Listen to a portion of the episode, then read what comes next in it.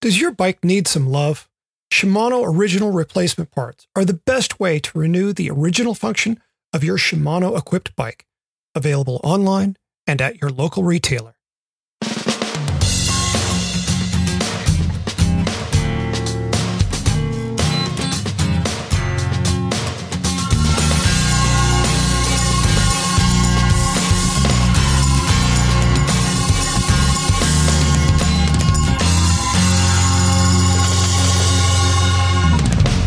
From Red Kite Prayer, this is the Pace Line, the podcast on two wheels. I am Selene Yeager, and with me is my co-host Patrick Brady. Each week, as always, we take a look at how cycling fits in our lives. How goes it? Have I mentioned that I like going and riding bikes out in forests and stuff like that ever? It has come up. It has come up on this show. It has come up. I, I, I almost feel like I remember what that's like. Uh, I mean, it's been the last week. I mean, since you and I last talked, it has been a very, very weird week. Okay. So all parks in Sonoma County have been closed. So last Friday, I decided I would write to each of the Sonoma County Board of Supervisors, all five of them, and ask Good them to confer with Dr. Sundari Mase, our county health officer. Uh, Mase is the where the buck stopped regarding all the closure of the parks Mm-hmm. she gets that kind of power at a time like this, which is understandable. Uh, and mostly I'm all for overreaction, but locking all Sonoma County residents out of parks because everybody drove in from San Francisco and Oakland Right. and wherever else. It's like, hang on. I don't know. Just charge for parking again. How about that? Just charge for parking. Um, so I noted in my in my email that uh, spending time in wild spaces is a key Mhm. piece of my mental health regimen, which Mhm. is important to me given that I suffer from clinical depression. I didn't go through the whole details about, well, I'm not really suffering from that right now, but you know, I'm, I don't want to go back there. Totally. I did note an ever increasing number of posts from my friends on social media about them struggling with depression because they can't visit nature. So, yesterday afternoon, I got a response back from a staff member of the supervisor for my district, Susan Gorin. I was informed that, yes, they were talking with Dr. Mase and the director of Sonoma County Parks, Bert Whitaker, good guy, Mhm. Sh- she wrote that we should have an update in coming weeks. Did that make you feel better? I I like took my glasses off and wiped them and put them back on and read that in coming weeks. Weeks. I wrote her back to ask her if it was a joke. I really did. I mean, here's how bad it is locally. Yesterday, I was on a road ride and headed south towards Sonoma. On my way back, I'm getting near town. I'm passing this uh, retirement community, Oakmont. And so this I'm on Highway 12, you know, fairly busy highway. Uh, and I've seen any number of other cyclists. And I see somebody coming along, red jersey. I want to say it was a BMC bike. I don't quite recall. I waved because that's what I do. Can you guess what his response was? he didn't wave. No, no, no. I would not call what he did a wave. He flipped me the bird. Another cyclist flipped me off. I don't want to question what you you saw, but you're sure. Well, it was only, it was, I mean, a hand went up, okay? Hand definitely went up. There was one finger outstretched, and it was in it the middle of the hand. index, Nope, right? Nope, nope, not ring finger either. Um, and I mean, it was one of those things where, you know, it's helpful to me in that it helped me verify that I'm actually doing pretty okay because I was I was mystified and I was disappointed, but I wasn't angry and I wasn't hurt. You know, which is a statement about where my head is. Uh, but I was like, wow, guy's in a whole lot of unhappy right now, which just struck me as really, really sad. Well, it is super sad. It is very, very perplexing. Hmm. However, like that's a really aggressive kind of gesture. Uh, can uh, Yeah. No, this is none of this is gonna. Yeah, none of this is gonna is implying anything but me trying to figure out like what might have been in his head. Um, were you wearing a face covering, and was he wearing a face covering, or were you No. wearing not a face covering and he was? Was there any reason there that he might have been like, "Yo, dude, f you"? Fair question. Okay. Okay. Let's let's stop there. Fair question. Okay. Uh, it's a, a a fair point to consider, and I will say that we were more alike than dissimilar. We, I'm going to guess we'd both had our 50th birthday. Neither one of us had had a, a face covering on. We were both Okay. on road bikes. We were both in lycra. It's not like he was uh, Okay, now I'm super t-shirt and baggies. Right. Um, he had a helmet on. I mean, he looked like somebody I would go on a group ride with in a different era, but I mean, he looked like somebody I could have known. Um, Wow. I mean, I saw him approaching, so I waved. That's what I do. I don't even know. Like I, I that that is a very I That just is- that's a curious one. I mean, yeah, yeah, I always give people the benefit of the doubt. Like if they're short with you, or you never know. Like people are going through a lot, especially now. But that mm-hmm. is really, really even even giving all of that mental latitude. I still can't quite wrap my head around that one. it's funny at a certain level while it still kind of bugs me it's like gosh wow uh but on another level i'm able i'm in some ways able to let go of it more easily it's like wow that's how hard this has hit him Yeah, yeah, yeah. No, I, I, and that's the healthy thing to do. Um, sometimes i find those moments I, I just, as you might have been for a while, just puzzling it over, trying to understand.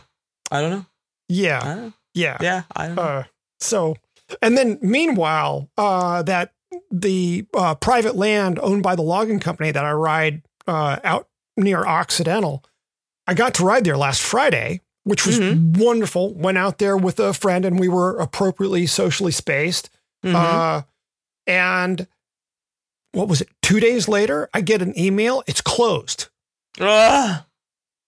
the uh, the logging company, Mendocino Redwood Company, decided to close the land. And then this morning, wait, this morning? No, yesterday morning, I had an email from our club again. No, they realized that exercise and essential activity were open again. Thank God. I mean, my heart rate and blood pressure I can't even. all over the place. Yeah. Yeah, I mean, I'm so so so grateful that they have not closed our like the conservancy hasn't made because like, we ride on a Wildlands Conservancy area. That's where I Mhm. mountain bike, um, and also in a, in in a in one of our city parks where we have there's a whole network of trails that they just politely ignore that, that are on the outs, you know, like, and I'm just like, so I'm like, please don't shut us down. Um, you know, I was out there this morning and spring and the flowers are blooming and everything, the trees are leafing and it's so therapeutic that it's, I'm so glad that they have not. I mean, I will tell you, like last weekend though, some bored jackass, I, I, and that's just being kind. There were swastikas painted on some stuff. Yes. Um, and I will attribute it, and maybe it's naive, and that's from maybe from my own head. I mean, we, we do have a lot of bored kids running around just doing dumb things. um, but the lovely thing is, is that we do have a very, very active uh, cycling network, and there's a Facebook page. And I, uh, a friend of mine sent me a picture. I put it on the page, and the next day somebody went out. They have a whole big thing of graffiti off stuff, and it's gone. So yeah, Wow. it's yeah, it's cool. It's cool. I'm like, that's good. That's a great thing right there. Yeah. I mean, that's a that's almost sort of a net good to know that you Yeah. have such a functional community behind you. Yeah, You know? no, it was awesome. It was awesome. So Come shout out me, to bro. you, Brian Strasser. Yeah, no, it was, and he did a remarkable job. Like it looks. I Yeah. was like, that's amazing. Cool. So yeah, Cool. super cool. He might need to have like uh you know little classes where he teaches other people how to do it. Well, it's funny. It's funny you say that because uh, my friend Taylor, who I work with, put it on our Slack channel. We have we do Slack, you know, and Yep. she's like, maybe we should do a story on like how to get rid of graffiti because we're not the only ones. And, and even in good times, there's like crap up there. I don't want to see your stupid tags in the mountain. You know, like Mm-hmm. save Mhm. that for the subway or what like whatever It's just like we don't need that in nature so and they remove all of that they they remove like the hearts and the smiley faces as well as like the the more the penises and everything you know the other stuff that pops up no pun intended sorry sorry did i just do that i'm so sorry so sorry. That doesn't get us a little E, does it? No, nope, we didn't use okay. any bad language. We just alluded to the things. So uh, um. Anyway, moving oh right along. what are you up to this week? oh my god. Okay, let's go. Let's just change gears here. Um, I have a couple of things on my mind this week. Uh, the first one is something that I've been thinking about honestly since this uh, started, and uh, you know, I had been noticing, and it had you know, especially yes, after uh, mid south, I would expect to have some fatigue, right? I'd expect to go out and like my legs not work real well, but uh, I still like when I go out, my easy rides don't feel as easy as they should, and my hard rides feel harder. You know, and that that is uh-huh. something uh-huh. that I have been definitely noticing. Uh, and it's uh, I, I've heard other people sort of expressing that. And then I saw Alex Hutchinson write about it, you know, like with his runs. Uh, he's uh-huh. the guy that did Endure. And uh, and it, it makes a, and I kind of knew what was behind it, even though I was like, wow, it's really a big effect. I wouldn't have expected it to be as big of effect. It's, it's, uh, there've been, there's a lot, a very tall body of research that shows when that you are mentally drained, it mm-hmm. it dampens your physical performance for sure. Like I didn't um, need any studies for that. Yeah, no kidding, right? Um, but you know, it, it, it, can be it can be quite profound. I mean, there there've been studies that show like when they put uh, cyclists through sort of like really mentally taxing uh, drills and and tests that they're that they quit like fifteen percent earlier on on time trials. You know, I mean, it, like and and your RPE, your rate of perceived exertion, which is how hard any effort feels, goes up exponentially. Like something that would normally be a five becomes a 7 You mm-hmm. know that that mm-hmm. kind of thing. Mm-hmm. Um, you know, and I can only speak for myself, obviously, but like every morning, I wait every morning since this has started. Like I wake up and I have to push back a little blanket of sadness and anxiety. It's just hovering there. You know, it's not like my whole day is bad, or it's not like I don't have happy moments, or, you know, things aren't mostly okay. But there's definitely a pall that exists, you know, mm-hmm. that is underlying every all of it. And I try not to saturate myself with social media or the news of the world, but it's impossible not to be infect- affected by this stuff, right? Um, so yeah, I mean, your head is at least likely to be a little affected by this and a little tired all the time. But if you're out of work or if you're juggling a family or Lord knows what else you're you're going through right now, your head might be borderline exhausted all the uh-huh. time. Yep. Um, so don't expect to go out on your bike and set a stream of PRs. Like that's just not gonna like that. You know, I mean, because you think that maybe you could with the anxiety. Like I run on angst sometimes, so sometimes, like if I'm particularly wound up about something, I am faster, but it's different than this this kind of upset is different. Yep. Like I can't blow it out the same way. I don't have that power in my legs to sort of rage it out. It's just sinking into me. It's a very different sensation. Um so I, I have no real advice except to say like just just know that it's there and know that it's okay. And it doesn't matter right now. You're not racing unless you're on Zwift and whatever. But um you know, use the time to regenerate, clear out your head. If you do have some snap in your legs, by all means, use it. That's great. Um, but you know, don't don't add it to your list of things to be worried about. Yeah, I mean, I've talked before about the difference between discharge rides and recharge rides. Right. And I think we're in a phase now where, for a whole lot of us, the answer is recharge rides. Yeah, for sure. For sure. Yeah, I would I would agree with that. I mean, and and we've talked we talked before, and it doesn't need to go a whole lot into it. But sure, I mean, if you want to like dig deep up a hill and just like make yourself feel a little better that way, that's fine too. You just it, you just might not get up there as quickly, and that's that's okay as well. Mm-hmm, mm-hmm. Um, yeah, but that yeah, I've be I've been surprised on a couple of occasions. You know, since all this started, there have been two occasions that surprised me where I got on the bike and I needed to just kill it. Yeah. Uh, and, and one actually was last Friday uh, when I went for the mountain bike ride with my friend Romany. Uh, I remember telling you, you know, she climbs faster than I do. I descend fast. I think maybe she pedaled with one leg all day long, but I I led the entire ride. Uh, so yeah, I, but I mean, the big thing was like I didn't want her to be worried about being right on my wheel as we were doing a climb. I know those trails better, so in some ways it was helpful for me to lead. yeah. But mentally and physically, I felt like I was in a place where like, yeah, let's go kill this. Let's do it. And there was a gravel ride that's been like three or four weeks ago now where I felt that. And those have been the only two times I've gotten on the bike during all of this where I felt something other than let's just have a nice little ride, okay? I I understand that fully. Yeah. So, Yeah. so it's all good. Um, and then I have a, a listener question, quick listener question. Ooh. Um, yeah, we like those from longtime listener and real time friend Rich Bundro. Uh, Rich asks, "What's your opinion of post ride specialized recovery like Skratch and GU, all the four one mixes? What level of effort merits something like that?" Which is a great question. I get that one all the time. Um, so a little bit of history. That whole science of carb protein recovery drinks really became popularized in about 2002 and then really came out in 2004 when the book came out following the research. There was a bunch of research being done in Texas by uh, Dr. John Ivy. And Robert Portman was a uh, formulation scientist. Uh, I don't know what else to call him in, in New Jersey.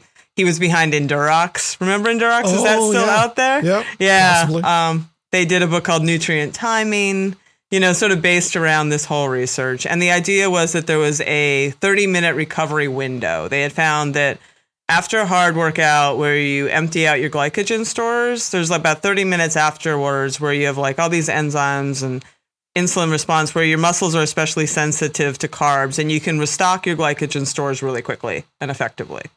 Um, they also found that adding a little protein helped shuttle some of the carbs into your muscles as well as stimulate protein synthesis to repair your muscles. So if you add that all to a liquid form via recovery drink, it's kind of genius because you can do it quickly and conveniently and also you've got these fluids that help you rehydrate. You know, so like you're getting all these it's it yeah, I mean it's it's it, it, it's very sound science. It's a great idea. The ratio itself, carbs to protein, um, that's been debated since that time. A lot of people have done studies. You know, four to one was the original ratio, four grams of carbs for every one gram of protein. Uh, some people have found in their research, like Stacy Sims, that there's a three to one ratio that might work for women. There's studies ranging from five to one to two to one. And who actually looks at that anyway, except if you have one of those drinks? The real take home message is that Right. having you know, both in a timely fashion is good for speeding recovery, and it, and it works. There's no question. There, there's solid science behind it. I can say anecdotally that when I was stage racing, I swore by these drinks. You know, like Yeah. yeah, yeah. As soon as I was done with one stage, that's the first thing to go into my hand. Um, because it really does help you get ready to perform again day after day after day. Um, I all of that said, I will say I do believe that these are and have been used and even abused. Um, especially since some of these drinks are loaded with straight up sugar. They're very some of them are very high in sugar.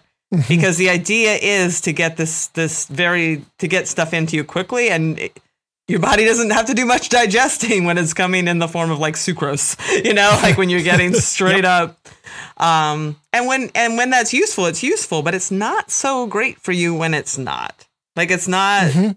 such a you wouldn't be having a milkshake every day after your workout right No? so yeah, well, sure no, maybe. I well, who knows? But some people may, uh, and chase it down with a Gatorade, and you're fine.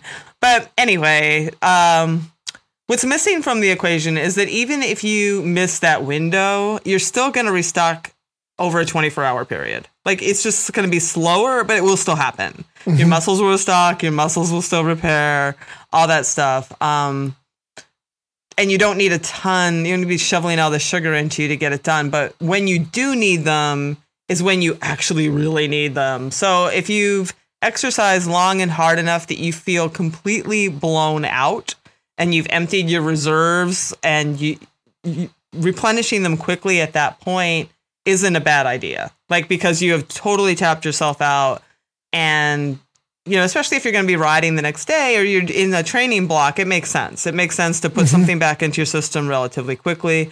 There's some research that also suggests that helps your immunity. You know, it helps like support right. your immune system. So anytime you're doing any sort of back-to-back hard efforts, especially if like I know when I was doing triathlon, I might have a swim in the morning and a run later that day, you know, or those like it's very useful to have something helping you recover quickly in those situations certainly if you're doing long hard days back to back like a stage race but even like you know the the California arthritis ride, the coast ride, or any sort of, sort of like big long charity ride where you're doing 50, 60, maybe 100 miles back to back. Like, yep. N- not a bad idea on stuff like that because it does help you speed your recovery and anything you can do to support your recovery. Super, super helpful. Um, otherwise, I would reserve them for really hard things like if you are training and you've done you know 90 minutes with intensive intervals and you're blown out and you're going to be doing you know training the next day even if it's something different you still want to want to promote recovery. If you're doing a 3 hour ride that has drained you like any anything that is draining sure. But if you are not drained don't put anything back in like that. Like you don't need it. Like all you need to do is just have a snack if you're hungry or just like eat your next meal you know, make sure you stay hydrated. You don't need a fancy drink. So, so that's my that's my TED talk. Thanks for coming.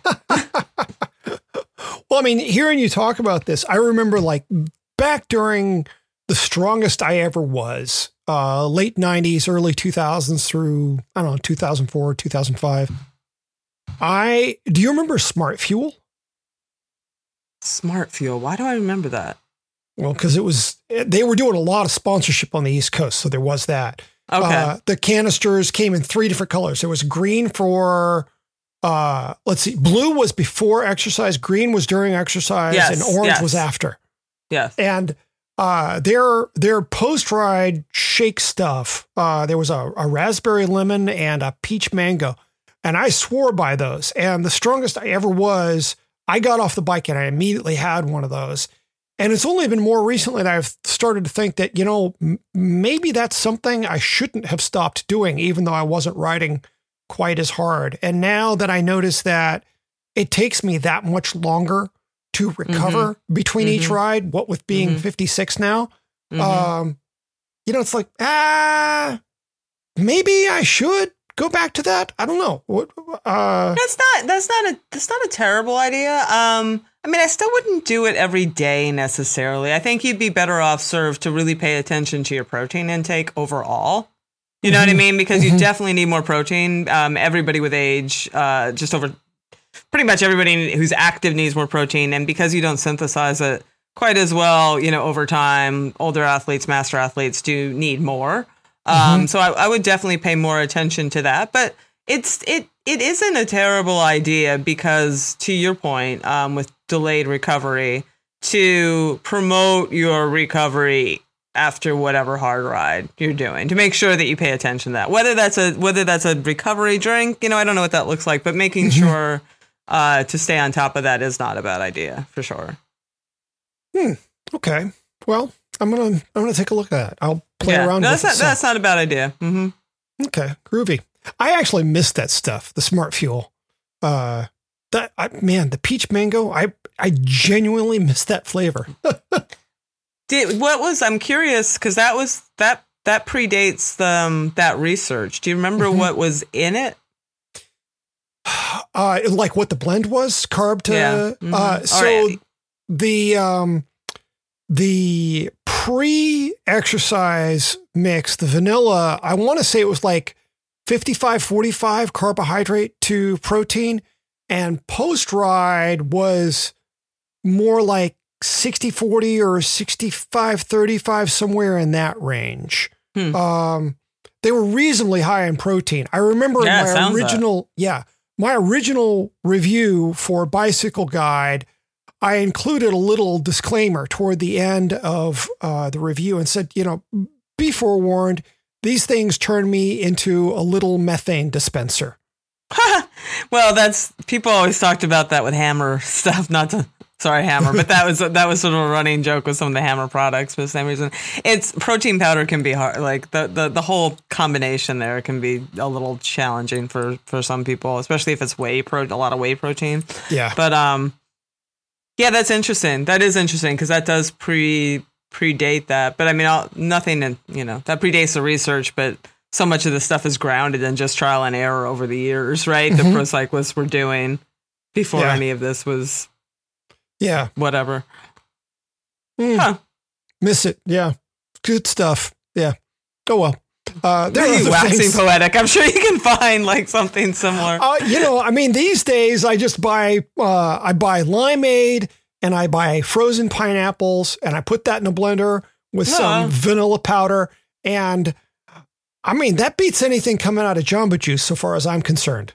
That yeah, no, it sounds like you've done a good job of replicating that for yourself. It's it works just fine and you know on warm mornings or afternoons I walk in and I make one of those things and oh I'm doing just fine. After that. yeah, yeah, you're you're we are happy. Yeah, no, I, I mean, I often because especially training in the winter when I would do like because those winter rides seem to drain you even more, Oh God. you know, because you're using so much energy. Um, I and it, it's it's kind of harkens back to my childhood, but my mom always had Ovaltine, you know, in the house, which still uh-huh. exists, is still a thing. But um, I would get Ovaltine and throw a shot of espresso in it, and you know, some, but it was great. It revived you. It was great. Adultified a little. Oh, really? nice. Uh, I, I I have some respect for that approach. Yeah. But I remember even, you know, in high school looking at the label of Ovaltine once and being amazed at like how healthy it really was. Like there was Yeah. serious No, we didn't have little like Swiss Miss or anything. We had yeah, the Ovaltine is Yeah. definitely a healthier option. It's still sugary, but it right. it for recovery. I mean, that's what a you know. Yeah, Yeah. that's what you're looking for. Yeah. Cool. Alrighty. All right. We're going to take a short break for our sponsor, Shimano, and we'll be right back. At Shimano, we love riding, and we know you do too. As a small repayment for all the joy your bike has brought your life, we encourage you to maintain your bike regularly. Genuine Shimano replacement parts will keep your Shimano equipped bike running smoothly. Whether your bike is built with 105, XTR, or our new gravel group, GRX, a well maintained bike will operate better and go faster. Worn out a chain? Consider that a badge of honor. You've been riding a lot. Does it sound like metal on metal when you hit your rim brakes? That's a sign it's time for new brake shoes. What if your disc brakes don't feel as crisp as they used to? Cool, you've been going fast. Give them a bleed. Does your chain skip on smaller cogs? You're using all your gears and now your cassette is shot. Is that old saddle creaking? It may be fatigued because of all the miles you've put in. Consider a saddle from Shimano's Pro line of components. And what about your feet? Cleats can and do wear out, especially the right cleat if you're a cyclocross racer. Whether it is the plastic cleat on a road shoe or metal SPD cleat, they can and do wear out. To keep that love burning bright, show your bike a little TLC and take it by your nearest Shimano dealer to keep it running just like when it was new. Okay, we are back with the Pace Line, the podcast on two wheels. Patrick, give us your poll. So it's no secret that I haven't been able to ride as much as I'd like. And I'll say for reasons I can't quite explain, I haven't been able to bring myself to do time on the trainer, Zwift or no. Uh, but I have been able to soak up some of my extra time on my hands with the belt, uh, with the help of bicycles. Um, I've been doing more maintenance work on my, let's call it remaining bikes. I get that working on bikes won't make me fit, but it does contribute to my happy. And that's the thing. I really, I'm trying to stay present with things that contribute to my happy. Mhm. I'm sort of grateful that I'm not a baker. Otherwise, there would be more Patrick every day. Forget the more bread. There would definitely be more Patrick. Uh, and it's not like I've had any particularly large projects to work on. I had a very early edition of the Wave Bar, and I was asked to replace it with the final production version. And running all the D2, DI2 wires and hydraulic hose through that bar was one of the more difficult projects I've ever worked on. I swear. Uh, but I finally figured out uh, after like getting it almost there and realizing I wasn't going to get it and having to undo it and then start over. But I finally figured out a sequence that really simplifies things. Uh, I just figured out that I needed to do all the Di2 wires to first, and then the hydraulic hose, and all but one of the wires needed to go in the opening to the right of the stem, which is not kind of the place you would naturally think to start. It, it's a little crazy. Anyway, uh, logic problem. Okay, nerd stuff. um, but I've also been t- taking time to check wheels and see which sets have dried out sealant. You know, I pop them open, add a couple ounces of sealant. I've rewrapped uh, a couple of bars. Oh, I had to retape one wheel with sealant tape. Uh, you know, hmm. and so you know, you put fresh bar tape on a bike, it's kind of nice and spiffy again. Mm-hmm. I've scrubbed down a couple of gunky cassettes. Mm. Now I've kept those efforts a little lower key, uh, rather than removing the cassette and scrubbing every square centimeter inside and out. I've been pouring degreaser on a natural bristle brush and scrubbing them on the wheel, then just hosing them off. Uh, but the big success in all this is that I've bled three different sets of disc brakes in the last two weeks. This Good one, I know how to party, don't I? um, but this one is significant for me because the last time I was a pro mechanic, there were no disc brakes on bikes, not even mountain bikes. Learning how to bleed mm. and doing it correctly the first time around has been difficult because it's hard to learn anything that you only do once every six months. Mm-hmm. And now that I have all the steps memorized, it just goes so much faster. I've even got some Ziploc baggies that I keep around to put the brake pads in the moment I remove them to do a bleeding. Because once, as I was doing a bleed, a syringe hose popped off the port and sprayed some mineral oil around my garage. What I didn't notice immediately was that some of it got on the brake pads, even though they weren't on the bike. And given the kind of pads they were, mm, it was an expensive lesson. and I've now got an assortment of, bre- of bleed blocks so that I don't have to improvise where that's concerned. I even went as far as to swap out the double piston Deore XT brakes on my Ibis Ripmo and went back to the standard Deore XT brakes. You may recall me doing my Paceline pick on those double mm. uh, piston ones a while back. It turns out those those things are so powerful that I couldn't stop myself from over braking. I never got the touchdown to hmm. brake to not over brake. So I'd get into a turn and I'd I'd tap the brakes and I'd slow down more than was necessary. Uh, and so it's been helpful to go to a lighter brake. Uh, the one thing I haven't done is go is give all my bikes a proper washing. That comes tomorrow. the larger goal for me here, aside from just doing something that's kind of meditative and pleasant, mm-hmm. is that when the lockdown does begin to lift, and right now in Sonoma County, that just means being able to get back into the parks. I will be able to just start logging miles in wild spaces on a few different bikes that are totally ready to go.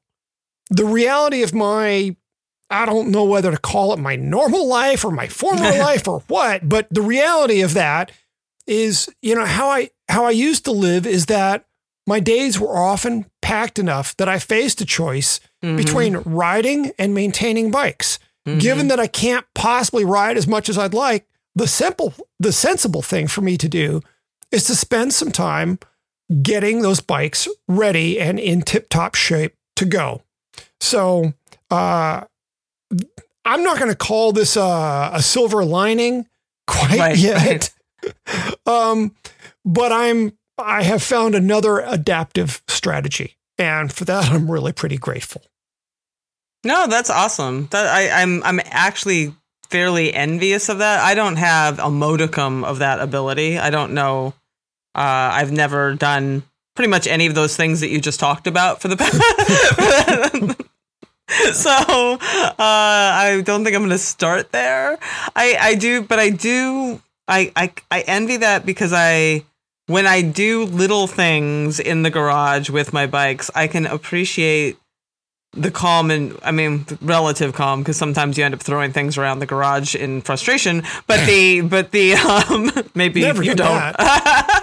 but but the but the there there's something definitely very um zen is overused but there is a very zen thing about that about just working on something and and it is satisfying there's something it's and it's another relationship with your bike that i don't I, I that I'm much more abusive on that side of my relationship with my bike. So I would it would be and, and everybody who knows me would is nodding their head along with that.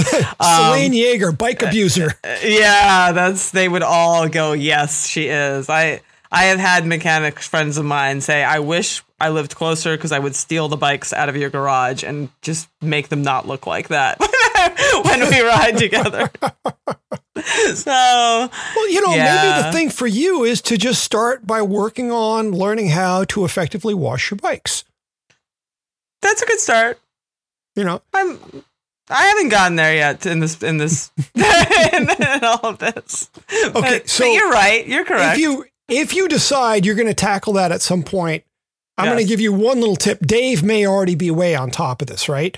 But one little thing that I'm going to tell you that I learned from Radio Freddy, uh, my buddy from Belgium Knee Warmers way back, okay. natural bristle brushes, as I mentioned. You said that, and I, I honed right in on that because I interviewed um, somebody on how to uh, Matt Bruno Roy. I interviewed him on how to like because he does all the cross bikes and stuff. I'm like, what's the best way to wash bikes? And natural bristle brushes. I think Service Core. He said was his the people that he likes to use. Hmm. But um, he too said they make a world of difference. They really do.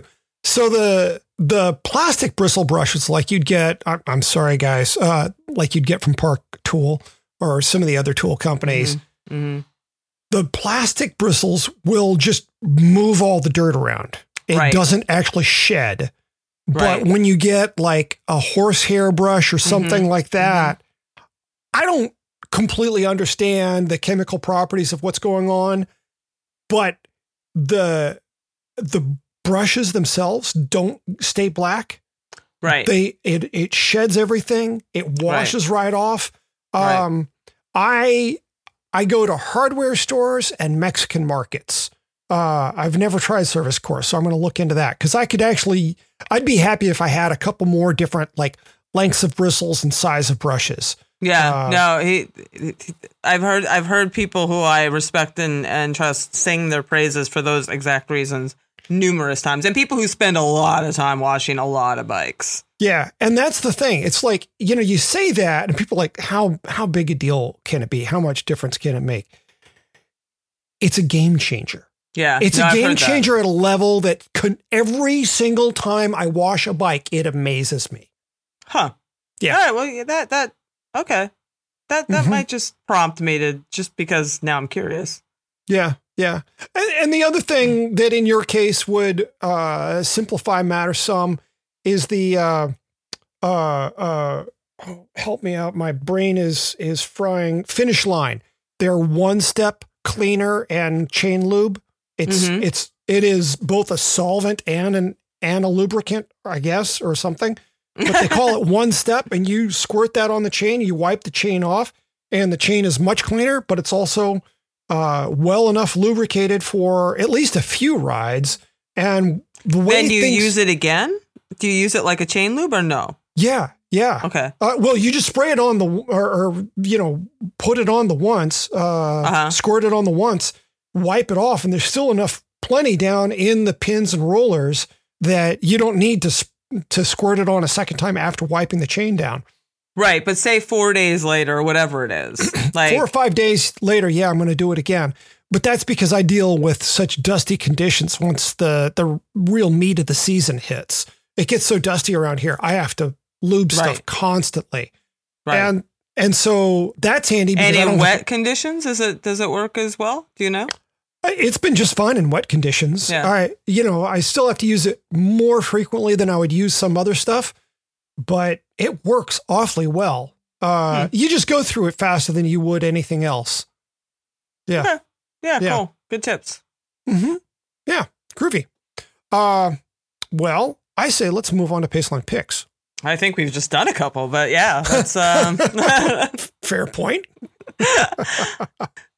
So mine this week is a little um it's not fish, you know, so but it's, it's still a little left to center. Um I'm not a huge supplement person. Like I don't take a bunch of vitamins and minerals. I mean, I know people who have like just ridiculous quantities that they take every day. Um I, I've never been a proponent of that.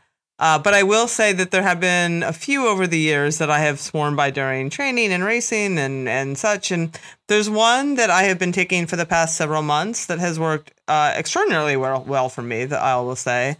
It's uh, glucosamine and chondroitin. Are you Uh-huh. familiar with those two things? Uh, this mine particularly is by Vimerson Health, and it also contains turmeric and MSM. Uh-huh. Uh, I have and continue to put my body through an awful lot of stress and strain, you know, through lots of mountain biking and lifting weights and gravel racing and riding. And honestly, uh, a lifetime of working a keyboard pretty hard, uh, Mhm. which has its own uh, has its own issues. I've broken bones. I've dislocated stuff. You got you, you get the picture.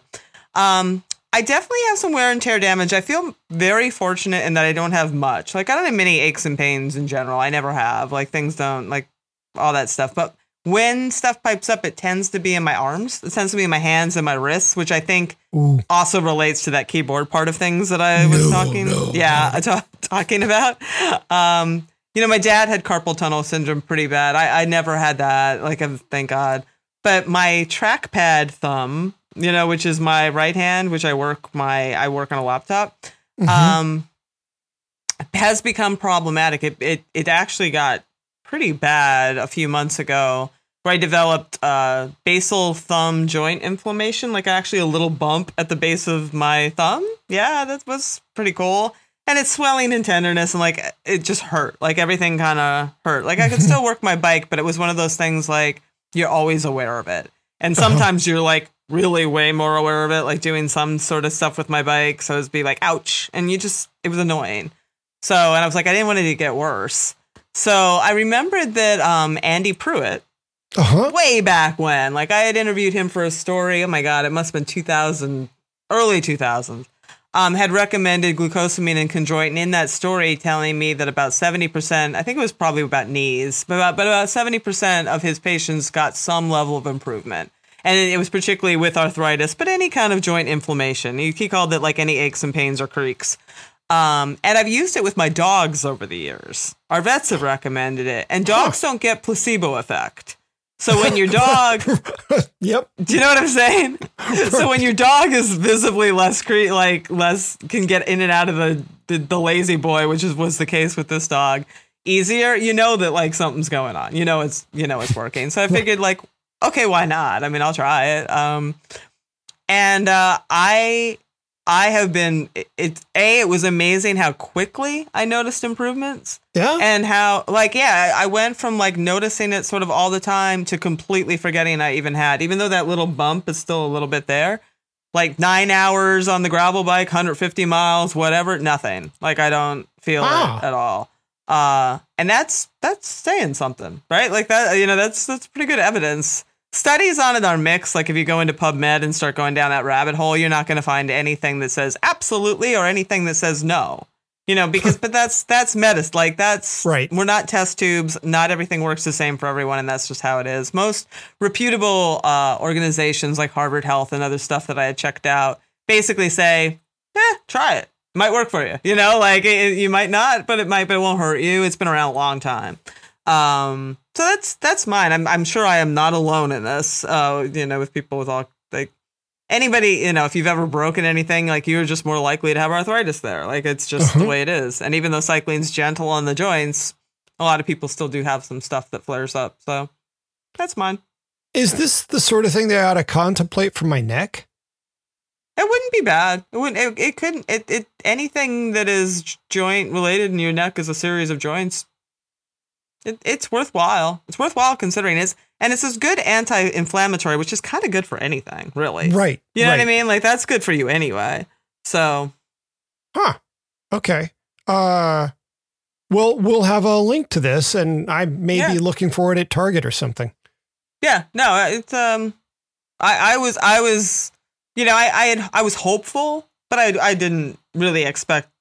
You know, I was like, eh, whatever. I usually just work through things, and and then if it bothers me enough, I just go see somebody. But um, I was very impressed at how well and continues to to Hmm.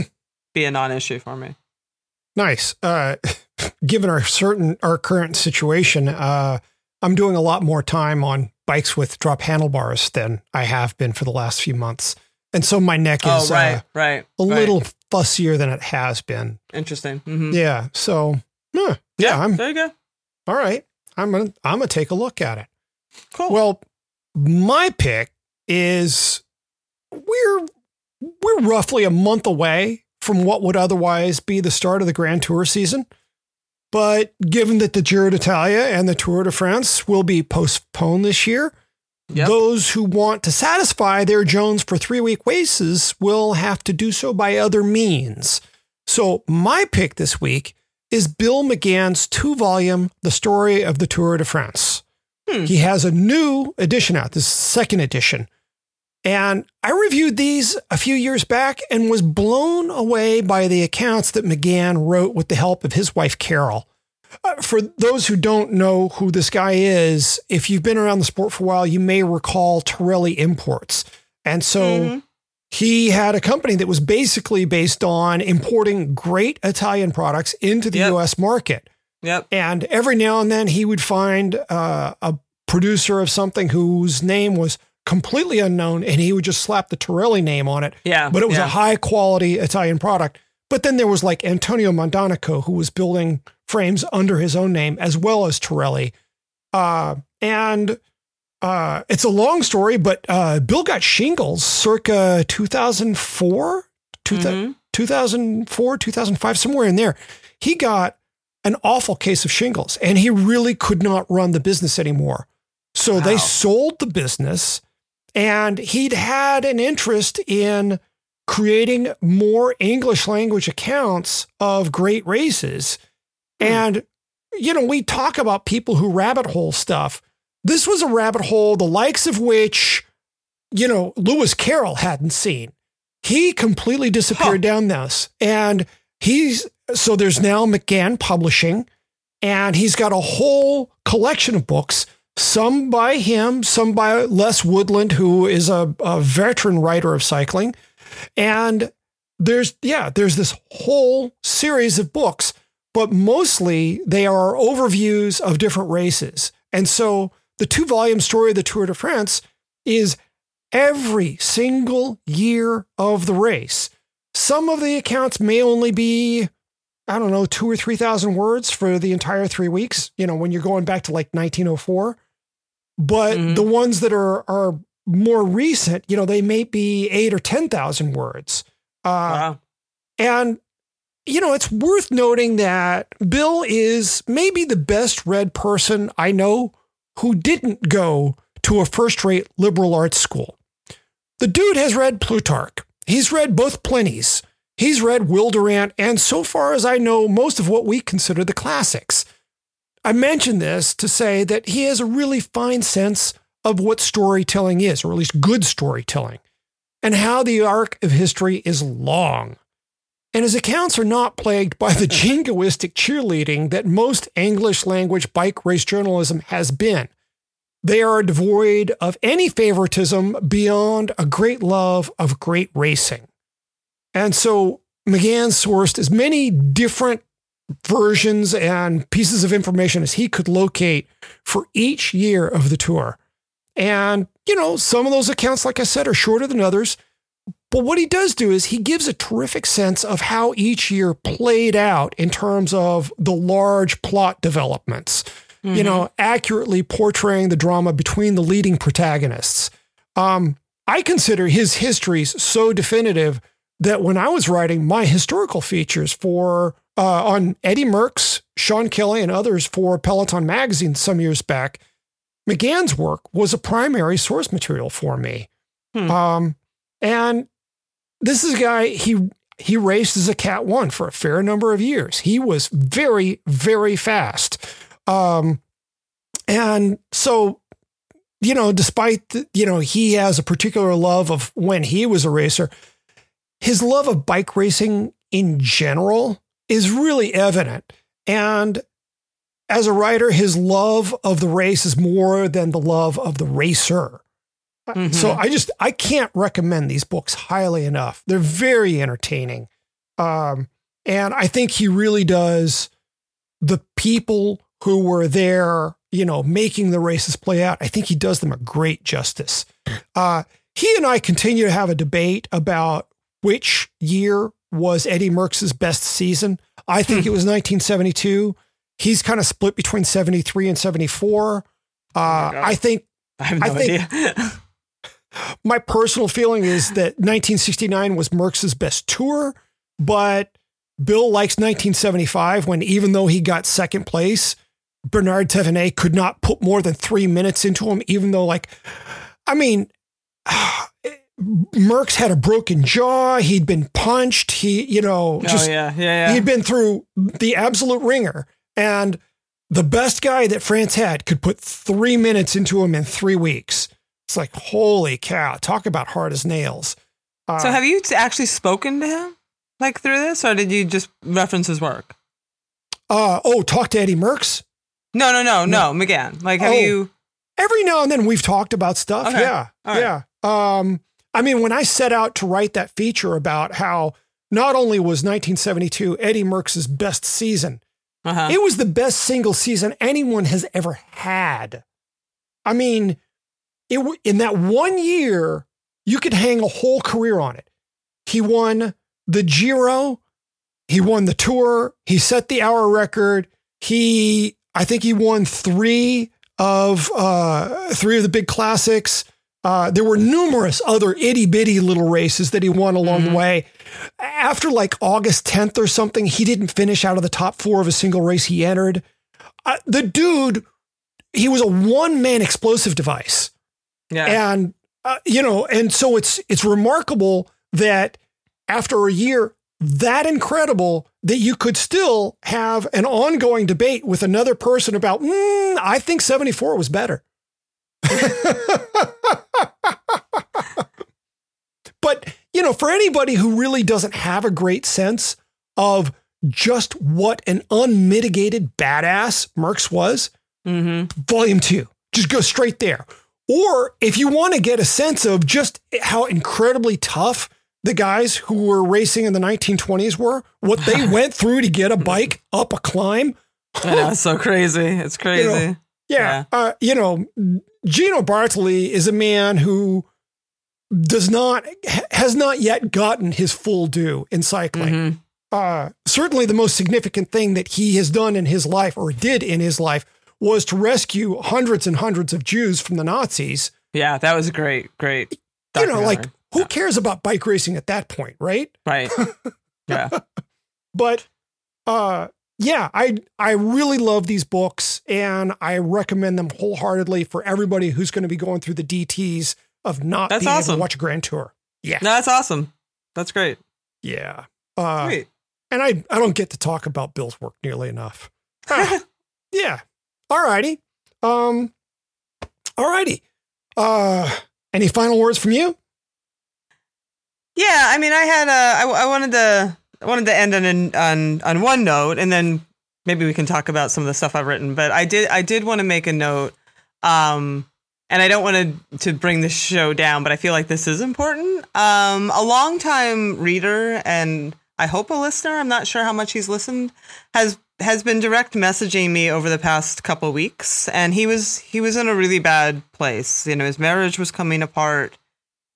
I hadn't known this but he had lost a young son to cancer several years back. Um and now this right? Now everything that we're all dealing with. And he would he would direct message me uh, usually via instagram at odd times like 11 at night. Mm-hmm. and you know thank me you know just just reach out just just like, hey, we don't actually know each other, but, and I would just say supportive things and he would, um, you know, he would thank me a lot for being kind and for being uh, generous with my time and, and, uh, you know, just just kept saying you have no idea how important this is to me right now, this connection, and it uh, keeping me going where I where I, he just it was clear that he was thinking about ending his life. I mean, that was very clear. Um, well, last week he went dark on social media. He had I was just drifting off to sleep and I noticed that he posted on an Instagram that things were going dark and he was shutting down his socials. And I uh, thought I had taken a screenshot of that and I I, I hadn't. And uh, when I got up the next morning, his Instagram was shut down and I didn't have a contact. So, um, if you're out there, uh, if you're listening, I am still here and I definitely still care. And we, uh, I'm sure I'm not the only one who cares. I, a lot of us care. And uh, you can still contact me and please hang in there. Yeah. Wow. Um, well, for that matter, I'm here too.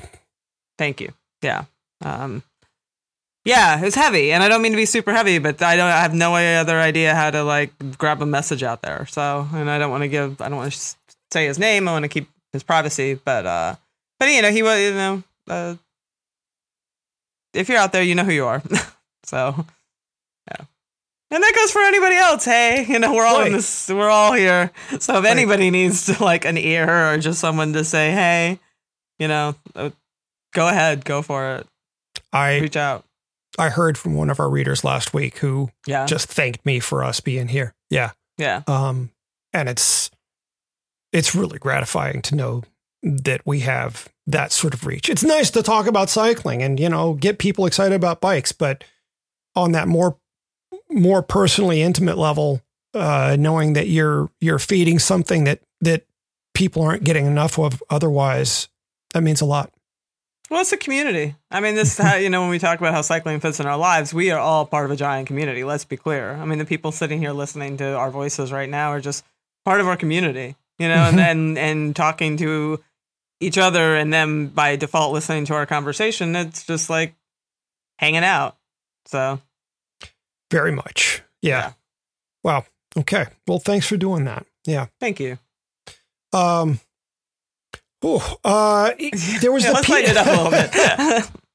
well, uh, there was that that piece that you did about uh, riding trainers and whatnot for all those who are doing Zwift, and you mentioned that riding trainers can sometimes mm-hmm. have an effect mm-hmm. on causing more mm-hmm. knots and tension and whatnot.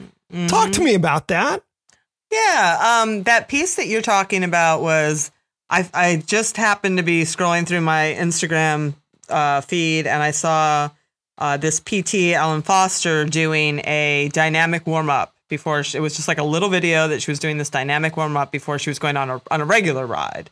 Mm-hmm. Um, and I've seen I've seen some of that stuff before, and I always been like, eh, you know, because I mean, cycling's super forgiving. Like you can get on your bike without doing any sort of. It's not like soccer. Do you know what I mean? Where you actually need to go through yeah. like a dynamic warm up that you don't pull a, a hamstring. Like yeah. cyclists can very much warm up on their bikes and should, and that's great. Um, but I will, but I will say that uh, this particular warm up, it was super quick. It was like two minutes, and it was just taking your body through this great full range of motion and a lot of it was activation. So i could tell like when she was doing it, i'm like she's activating her glutes. That's really smart. Like just like activating all these muscles so it, you do warm up easier. And like it also is a good way to check in on your body because you can see like oh my right hip's a little tight. Like maybe i want to adjust you know address that kind of thing. But uh-huh. in the intro to that piece I did mention that a lot of people are inside a lot or riding Zwift a lot more or on trainers a lot more right now because of the situation. And that does absolutely amplify any of those little things. And it can, and in my opinion, can maybe lead to them too, because because of the locked in factor. You are mm-hmm. locked in on your bike. Your bike is not naturally moving underneath you.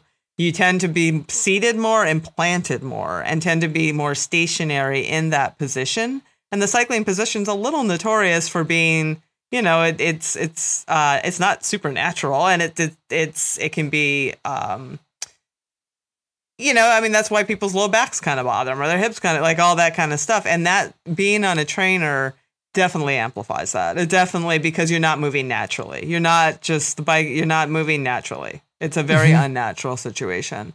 So I was I really do believe that doing that kind of a um, a little routine before and then after can uh-huh. probably help quite a bit. Can probably make you feel better and sort of uh, prevent and alleviate just little niggles. I mean, it's not you know magic, but it definitely like firing up your glutes, which tend to get you know we sit on them a lot and we don't use them a lot, and just opening up your hips, stretching out your pecs, getting your no question in my mind that that can help uh, keep some of that stuff at bay and help you uh, open up more easily once you, you know on your bike.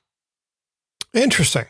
I mean, it caught my eye because years and years ago, I was doing a stage race uh, out in the Inland Empire, and the first stage was an uphill time trial. And mm-hmm. I warmed up on a trainer. Mm-hmm. And by the time I was to the top of the climb, finishing the time trial, it felt like there was uh, I don't know, a baseball in my left glute. It was awful. I know, I know that feeling you're talking about. Yeah. And it, every now and then, you know, over the next two, three, four years, it would come back if I didn't have a really great warm up. But hmm. I, I wondered from that moment, it's like, did should I have just been out riding rather than warming up on a trainer? And that, yeah, so that made me think back on that event. Yeah, I mean, I, I trainers have their place for sure, uh, but they they definitely uh, they they're they're they're definitely a little harder on your body than than being able to move naturally for sure. It's just it's just not the it's not the same. So taking a little more care of yourself is not a bad idea. Funny how that works. Yeah, right. Never is really. You you did say that once before, right? I've said that a few times. If any of uh. it sticks, you're better off. Yeah. Yeah. Okay. Cool. Well, hey, everybody, keep those questions coming. You all have been sending some great stuff. If you've got an idea, please drop by RKP and put a suggestion in the comments. Don't forget our Paceline kits from Primal. They're up in the RKP store. We hope you've enjoyed the show, and if you have, please leave us a good review on iTunes or wherever you get your podcasts. It makes us easier for other listeners to find. Until next week, I'm Patrick Brady with Selene Yeager Thanks for listening to The Paceline.